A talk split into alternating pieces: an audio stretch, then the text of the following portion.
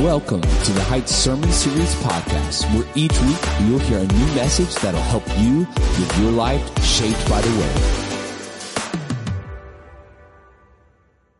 Well, anybody wake up this morning with maybe a little identity crisis going? Well, well, if you did, I've got good news for you. God's got you covered. He always has, ever since He made you. You know, our identity, who, who am I? That's always been a big issue for everybody. Our, our soul wants to know who we are. But we have certainly, the last several years, seen the word identity, seen the word identify kind of jump to the front of a national conversation. And whatever the reason or reasons for that is, again, good news, God's got us covered. God has an answer. Who am I? It, it is a big question. And I, and I think we wonder, hey, can it, can it be answered simply or does it always have to be a complex answer? Is, is there one answer or are there multiple answers? And the answer to all that is yes. It, it's, it's all of those things. You know, some of what our identity is or how we're maybe understanding that or answering that kind of depends on the context that I am, you know, or, or, where I find myself. You know, I can look at myself. Who am I? Well, I'm, I'm Karen's husband. Or I'm four kids' dad. I actually say eight, eight kids' dad. I claim all their spouses as mine. I'm not sure they claim me, but I claim them. Uh, I'm Papa, best identity of all. I'm Papa to three, and number four is on the way. Yeah. Yeah, my daughter Amy's really excited that I'm announcing that. Uh, but we, we got number four on the way in October and a, a, new opportunity to be, to be Papa. Of course, uh, you know, it's also, there's ways we can think of our identity in one place a little bit simply and in another place a little more complex. Like in one place, I might just say, oh, I'm a pastor. In another place, no, I'm a pastor at the Heights. Some places need that further definition, other, other places don't. I can say, I'm a runner. I'm a Christian. Oh, I'm, I'm Randy. I'm Randy. All, all these different things more than likely would satisfy somebody asking a question about who I am. They're gonna, they're gonna satisfy you. But that's not really what we're talking about. What we're talking about is do those answers satisfy me? Do they give me a sense of value? Do they give me a sense of purpose? Do they give me what I need in, an identity where I get direction on where I go and what I do and where I don't go and what I don't do because I know who I am? You know, another way we're going to look at that question or, or wonder about our identity is where it comes from. You know, does who I am come from myself? Do I create my identity? Do I decide what I am? Or is my identity put on me? Does, does society or, or parents or does something, someone put that identity on me. And we're not likely going to agree to that, that it's one or it's the other, it's a combination of both. There's not going to be a lot of agreement, but I'll, I'll tell you something. I want to know, has a universal answer been given? Does somebody have the ability to give a universal answer uh, uh, about our identities? You know, we talk a lot today. We hear a word. I, we didn't use this word when I was growing up, but we hear it a lot now. Social constructs. And, and, a social construct is something that a, a society puts on a person. It may be based on their gender. It may be based on their ethnicity. Maybe we want that construct. Maybe we don't want that construct. You know, a real simple example of that would be like little boys play with G.I. Joes and little, little girls play with Barbies. That's a, that's a simple idea uh, of a society putting an idea on somebody. And again, we're going to agree, we're not going to agree, or there's maybe a little bit of in between. But, but here again, I don't, I don't know if I want to know what society says. Because societies are right and societies are wrong, and whether they're right or whether they're wrong, they change anyway. Man, how do I, I, you know, this is, goes to my soul. Am I just trying to, you know, find something to, to nail it to, to attach to when it's always moving and changing? Is somebody spoken to who I am with a little bit more permanence, a little bit more depth, a little bit more authority? And for you and I, I trust if you're here today or watching online, I assume a lot of us are going to say, Yeah, I, I believe somebody has spoken that. Our designer has spoken to that. Let's see what he said. Would you turn with me today to Genesis chapter 1, verse 26 to 28? Genesis 1, 26 to 28. And while you're turning there, you may also want to find Psalm 139, because when I get done with verse 28, I'm going straight to Psalm 139. So you want to find both of them. While you're finding these passages, hey, if you're new to our church or maybe hadn't been here in a little while, just so you'll understand kind of the context of where you've landed, we're in a series right now in Genesis. This is our our fourth week already in Genesis, and you say, You're still in chapter one? Yeah, we're kind of plodding at the moment. There's some places we'll pick up speed, but we are going to be in Genesis for a while. As a matter of fact, probably up to and around Thanksgiving. So we're doing a long study of this great book. But today, Genesis 1, let me begin in verse 26. It says there, Then God said, Let us make man in our image, after our likeness and let them have dominion over the fish of the sea, and over the birds of the heavens, and over the livestock, and over all the earth, and over every creeping thing that creeps on the earth. So God created man in his own image. In the image of God, he created him, male and female, he created them. And God blessed them, and God said to them, Make a lot of babies. Well, actually, what it says is be fruitful and multiply, but you know what that means? Make a lot of babies. Like fill the earth up. That, that's when God said stop. When the earth is full of babies, you can be done. And subdue it. Uh, fill the earth and subdue it and have dominion. Okay? Now flip over to Psalm 139. Psalm 139, verse 13. For you formed my inward parts. You knitted me together in my mother's womb. I praise you. I am fearfully and wonderfully made. Wonderful are your works. My soul knows it very well. My frame was not hidden from you when I was being made in secret, intricately woven in the depths of the earth. Your eyes saw my unformed substance. In your book were written, every one of them, the days that were formed for me, when as yet there was none of them. Okay, so to start, let's, I want to put kind of three ideas, three thoughts, three simple observations on the table. Let's just get these three things on there and then we'll, we'll start to dig a, a little bit deeper. So the first one is God made me in his image. Okay, whatever I need to understand, want to understand about an identity, who I am, where I came from, why I'm here. Man, I, I, I need to look at God, not just because He's the creator, not just because He's the designer, but because I was made in the pattern of Him.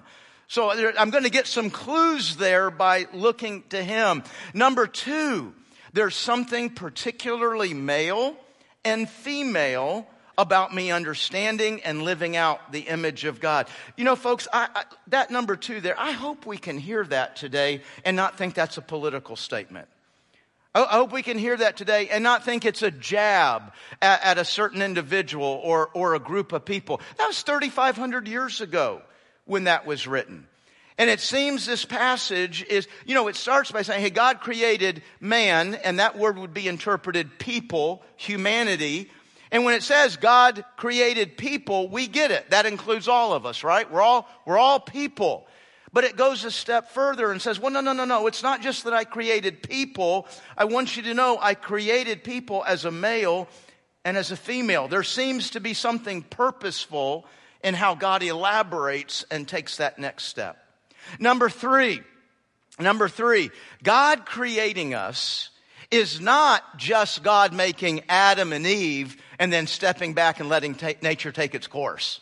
You know, the, the rest of you will get here in time. No, folks, God formed you. God knew you, made you, had a plan for you in the womb. Man, God is intimately, intricately involved with the creation, the making of every single person. And what do we learn about every single person he's made? Well, they're made in the image of God. They're, they're made in his likeness. Now, right away, I'm starting to find some excitement about that. There seems some permanency to my identity. It, it, it's, it's nailed to something. It's anchored to something that doesn't change if I'm this gender or that gender, or if I'm this ethnicity or that ethnicity. It doesn't change from one culture to another, from one continent to another, from one age or era to another. No, it, it's, it's anchored to something permanent and eternal. Uh, okay, so now I can kind of hopefully anchor who and what I, I am. So there's a, uh, if I'm going to know more about me, I need to know more about him, right? If I want to know who I am, I look to the designer who made me. So we've got a divine plan making humans. We've got a divine pattern, God himself. It says there, let us make man. Now let, let, let's do this. Let's do a quick timeout. I'm going to leave the message for a second. Y'all with me? We're leaving the message. We'll be back in like three minutes. And we're going to talk about us. Let us make man in our image. Is that word us, is that pointing to, is it a reference to, is it evidence of the Trinity? Who's the us? It sounds like there's a conversation. Who, who is that? Okay, now a lot of people will tell you, hey, that, that's the Trinity right there. I'm going to disagree with that. I did not say I don't believe in the Trinity. Okay? We, we, we believe in the triune Godhead, God the Father, the Son, and the Holy Spirit here at the Heights. I'm just saying us is not a reference to that. Uh, uh, well, but maybe a little bit. Okay, well, which is it? Okay, well, let me explain. So, why I don't believe the word us is treating, uh, is teaching us about the Trinity here. In, in Genesis 1, what you've got is really what I would call simple elementary Hebrew going on right here. No Hebrew would understand, they would know exactly what's going on. So in the Hebrew language, anything that's big, anything that is majestic, anything that we can't get our arms around, comprehend, they only have that word in the plural. So an example would be like the sky. That's pretty big, isn't it? Or waters, looking out there at an, at an, ocean or all the waters of the earth. They have no singular version of those words. We do in English, right? I can say water, waters, sky, skies.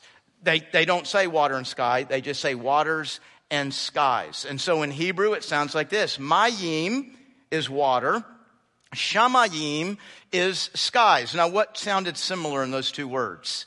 You, you heard the im? So in Hebrew, that sound im is equivalent to our English S that makes something plural. Okay, well, there's another word, and I imagine a lot of you know this and heard this. You may not have heard this explanation, but all through Genesis chapter 1, we have a, a, name of God. It's a very generic name. It's not like Yahweh or, or Jehovah or El Shaddai, but it's just a very generic name, God. And the word for that is Elohim. That's right. Im is plural right there. So if I was literally translating that word, in the beginning it says God, every one of your translations says that, and yet literally it would be in the beginning gods. Well, why, why don't we put an S on that? Why don't we make it plural? Because of context. We all know that Genesis believes and promotes and teaches a monotheistic faith. We know the whole Bible teaches a monotheistic faith. We know the Hebrew said the Lord is one. Well, why does it put an S on it? Because God, like the sky, is huge. He's majestic. He is big. And they don't have singular versions for that. So nobody in Hebrew would have read that first verse and thought, are there multiple gods? No, they, they would have just known, though. You, you pluralize that because God's so big. All right? So, no, that by itself is not necessarily referencing or pointing to a Trinity. But then I said maybe a little bit. Well, God's sovereign. And in his sovereignty, he didn't just choose a people, he chose the language that they spoke in. I mean, think about it. Hebrew is the, how many languages are there?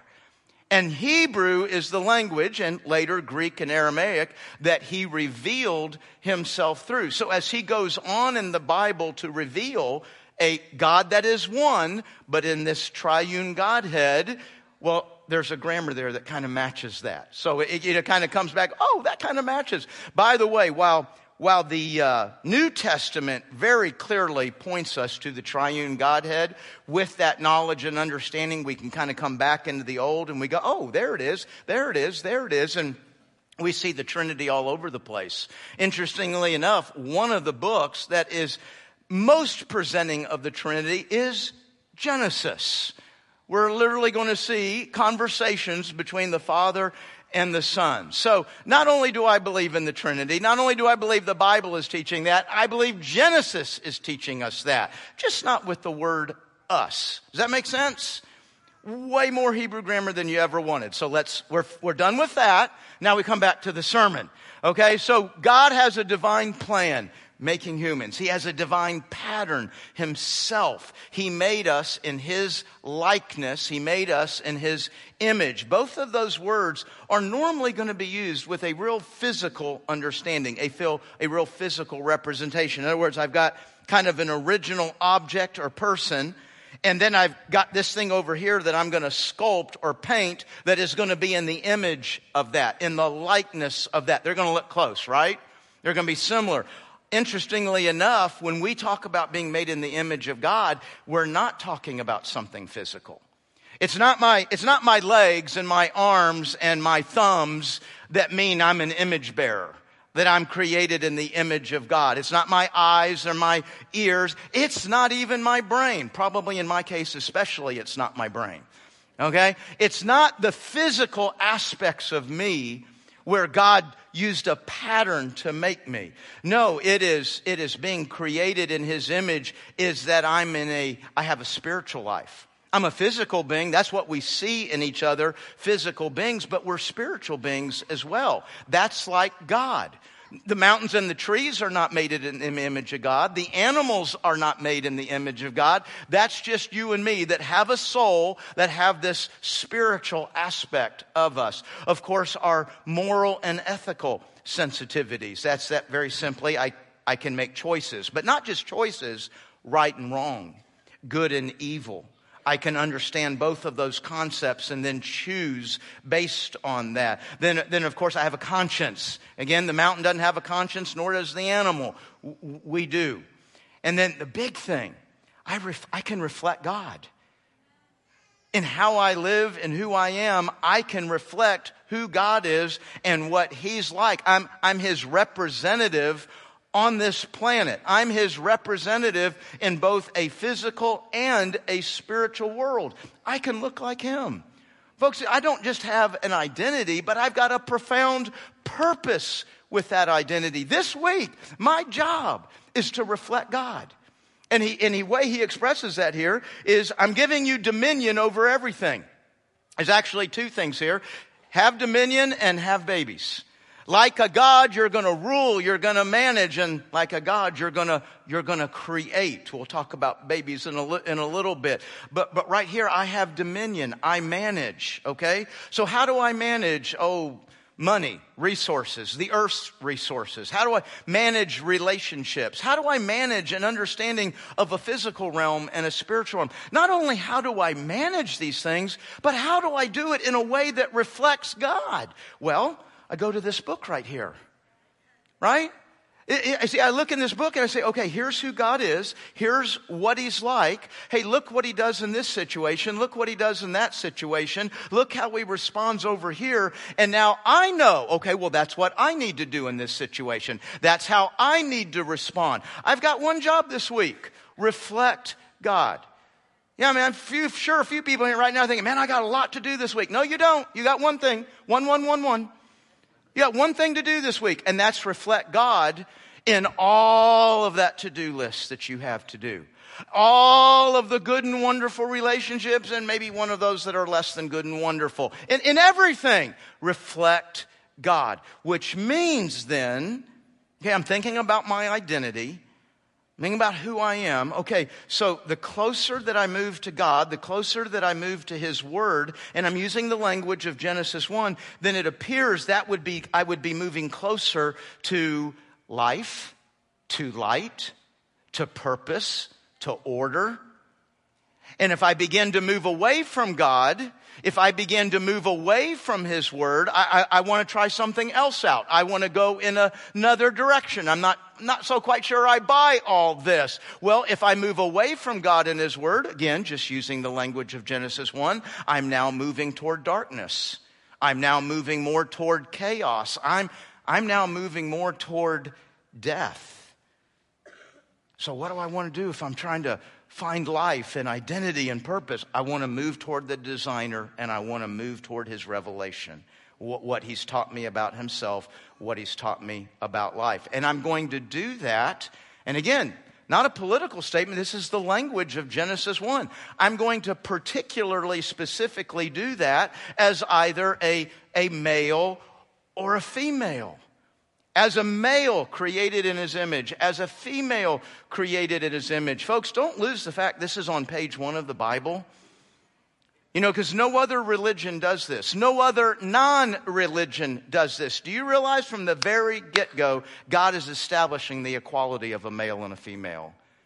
Male and female, they equally carry, they equally bear my image male and female, they equally have dominion over the earth. God is, there's a reason that God's identifying here. Hey, there's a male, there's a female, and this is how it works in, in dominion and in bearing an image. Now, we'll read through the rest of the Bible. We'll find out that, hey, you know, men don't always treat women as equals. I don't know if you've ever heard that. And, and, and, it's not just a Bible issue, it's, it's all over the world issue. It's a forever and always issue that we're battling this equality and, and, and sometimes just gender wars. I want you to notice right from the get go, page one, God said, I made them, this is what I did, I, I made them equal. Equal in how they bear the image of me. Now, somewhere in here we gotta say, well, why isn't that what we're all experiencing? Well, that's gonna get to Genesis chapter 3. And that's where everything changes. That's where sin enters. And now my ability to enjoy that I've been made in the image of God, live out that I'm made in the image of God, is severely affected. It's not removed. I still have the image of God, but ooh, I'm a mess. You know why? Because now, instead of being driven by my designer and reflecting Him, I'm now driven by myself and brokenness but I can choose hey, I got to move closer to God and to His Word. So there's just, I, I, mean, there's, we could dig deeper here. There's just a general understanding, kind of sounds high, you know, philosophical, theological. We're talking about our identity and being made in the image of God. But what I want to do now is I want to take it all from up there and bring it down to a, a very specific question that we're asking today and, and, and dealing with today. And that, that question would be this can I be a gay Christian? Can I be an LBGTQ Christian? Now, let me be clear about what the question is not. I'm not asking if a gay person can be a Christian or LBGTQ person can be a Christian, because the answer is wonderfully yes, right? We need to all be praising God for that. There's no line that God draws. Everybody can come to me except you, except somebody like that. There, there's no place where Jesus says, except. No, all, all are invited to Christ. All are invited to the living water and to, and to take from Him. So we're not asking if a gay person can be a Christian. What we're asking is, can they claim both identities? And, and that's a real question. It's, it's going on across our nation. It's going across obviously that question is more often than not taking place in a, in a church setting. Hey, I'm a Christian. I'm a, I'm a believer in Jesus, but I'm, I'm also this. Can I have, can I claim both identities? And those feelings that they have, those thoughts and ideas, they're very real. We don't, we don't do anybody any favor by dismissing those and pretending that's not real. And, and folks, don't we all have thoughts and feelings that don't necessarily represent our designer? This is where we all say yes.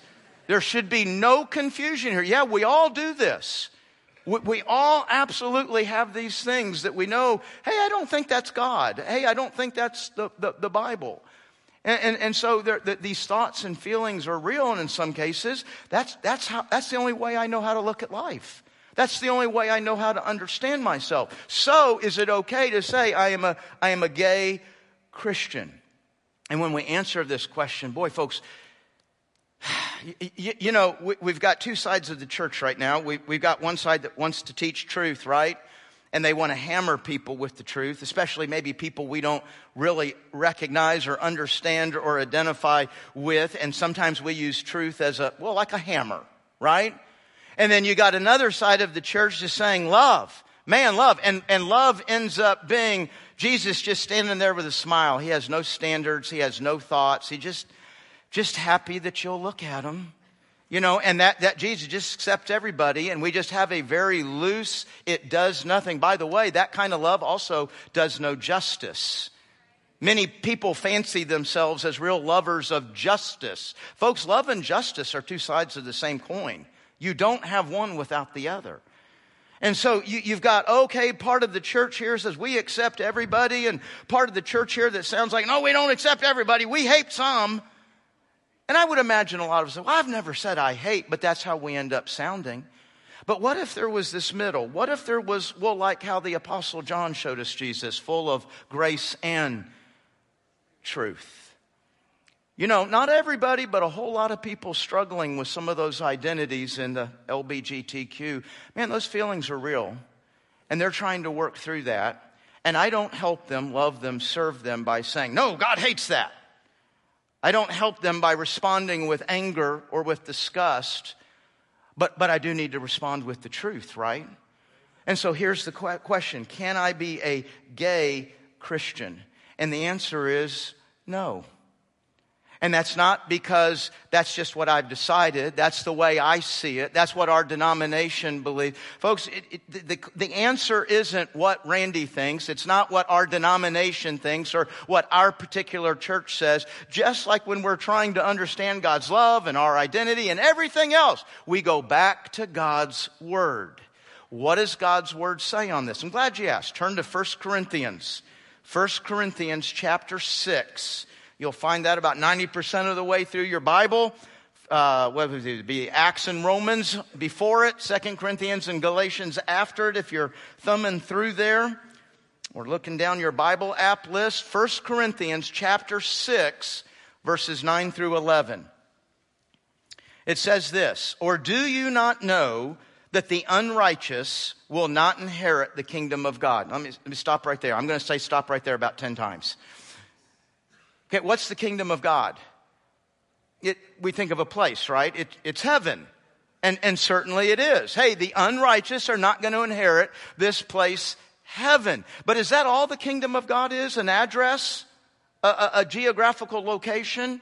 You know, when you look at how Jesus, all through the Gospels, uses the phrase kingdom of God, more often than not, he's not talking about a place, he's talking about a character quality. He's talking about there being a king and that king being in my life and my life reflecting that king's character. Hey, that sounds a lot like Genesis 1. I'm guessing Jesus knows that. Okay? So if I reject God's character, if I reject, if I rebel against his character, then I won't inherit the place that is representative of his character. Do you not know that the unrighteous will not inherit the kingdom of God? Do not be deceived. Boy, we need to be told that. That means you need to stop lying to yourself. You need to stop telling yourself that God's love means he doesn't care. God loves you, so he doesn't care about anything. Well, you better hope God cares about some things.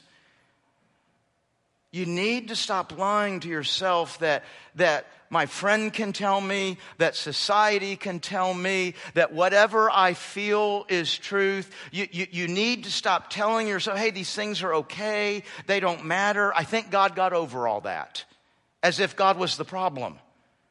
You need to stop lying to yourself. Neither the sexually immoral. Now, let me stop right there we're going to see another, a few more words kind of reflect, related to a sexual idea, which is interesting because you really don't need any more words after you say sexual immorality. In the Greek language, that word is porneia. It is a huge umbrella word. What do I mean by an umbrella word? Everything falls under porneia. Everything outside of one man and one woman inside of the covenant of marriage any kind of sexuality, sexual activity, sexual expression outside of that would be sexual immorality. So you really don't need to say anything else after you've said that. But we're not done. There's more of a list here. And why this list? Because it's not exhaustive. Well, because Paul is writing to the church in Corinth. He lived there for a number of years. He's gotten some letters from them. He knows some problems in the church. He knows what they're talking about. He knows what they're dealing with. And so while the list is actually larger than what's here, he's mentioning specific things he knows are in the congregational conversation. So he said, listen, don't be deceived. Neither the sexually immoral, nor idolaters, nor adulterers, nor men who practice homosexuality nor thieves, nor greedy, nor drunkards, nor revilers, nor swindlers. They're not going to inherit the kingdom of God. Why? Because all of these things, it's not just an action, all of these things are a character quality. And if this is the character quality you identify with, then you have chosen a contradiction of who I am. You have chosen a contradiction of the place I want to give you. And, and you have the freedom to do that, but there's a, there's a consequence. If you reject who I am, if you reject the place that is representative of who I am, then, then then there, there, you go. You don't, you don't inherit the kingdom of God. You see, what, go, go back to Genesis 1. I am to reflect the character of God. These things are not my character. This is not my design. This is not my character. This is, this is not who I am. And listen to this, verse 11. And such were some of you. That's a, that's a line you circle and underline, and then right next to it you say, Praise God. Right? Hey, hey, we, we were these things.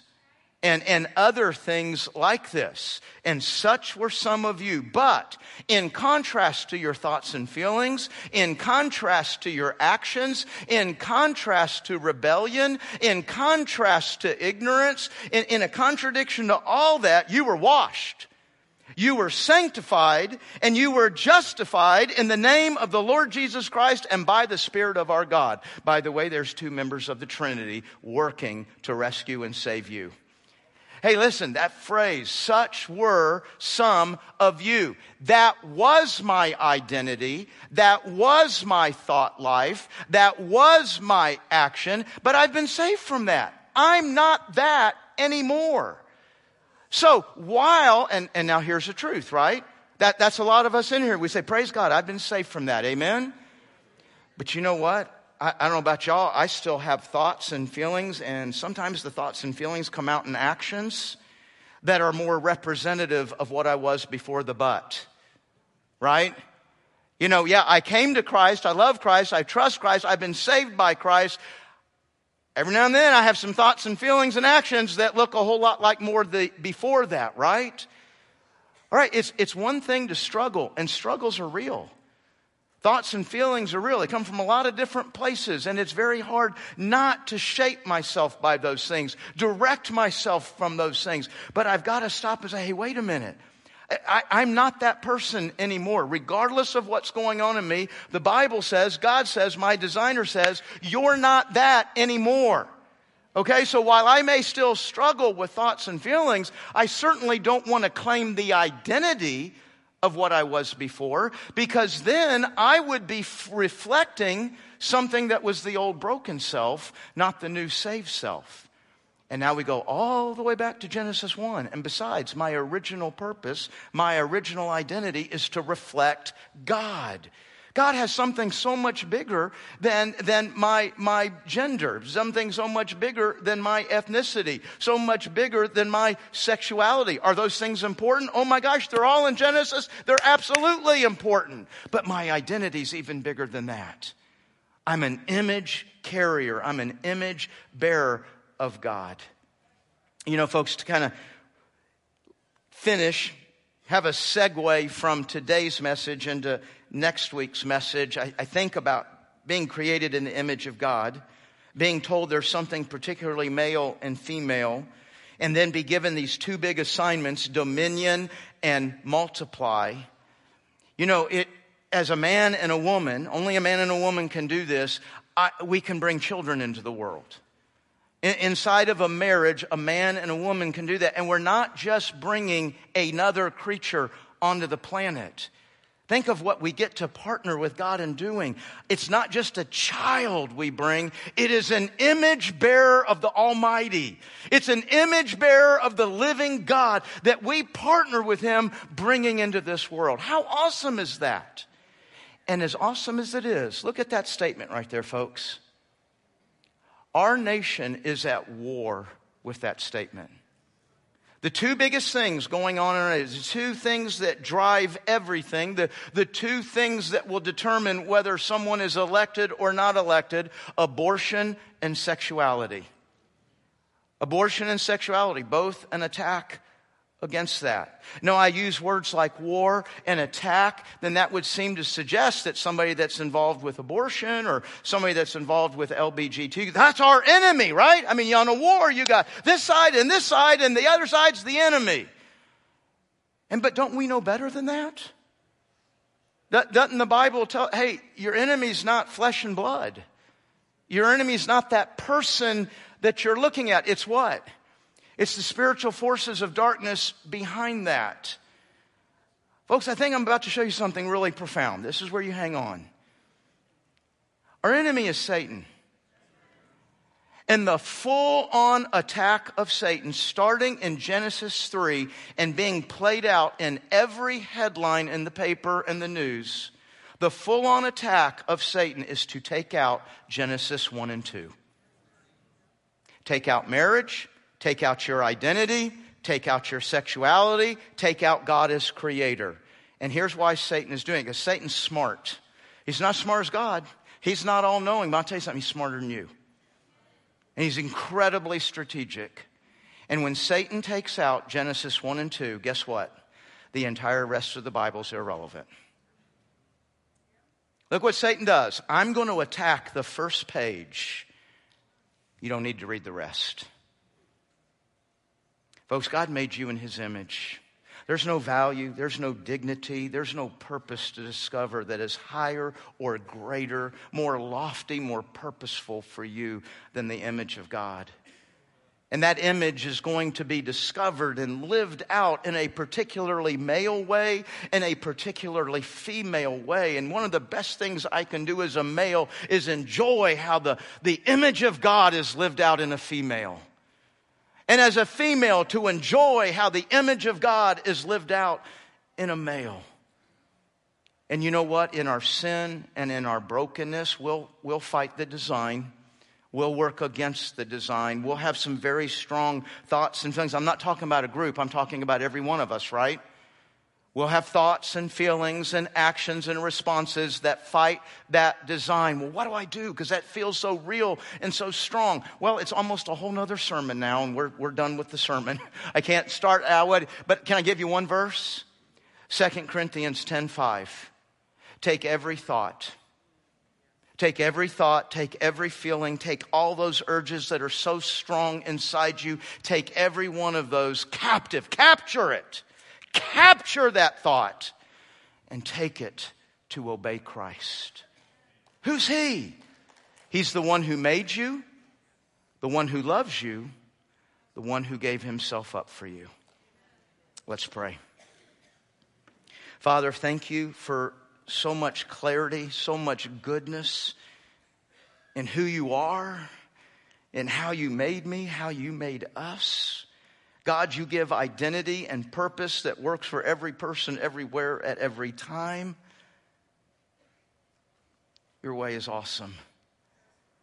And yet, Lord, in our sin, in my sin, my selfishness, I, I fight that in so many ways. And so then you sent your son. You, you not only made me in your image, but then you sent your son to restore that image to give me an ability, an opportunity to enjoy that I've been made in the image of God, to live out that image, to reflect you in everything that I'm doing. That's all by your goodness, it's all by your power, it's all by your wisdom. And God, we just want to stop and thank you for that.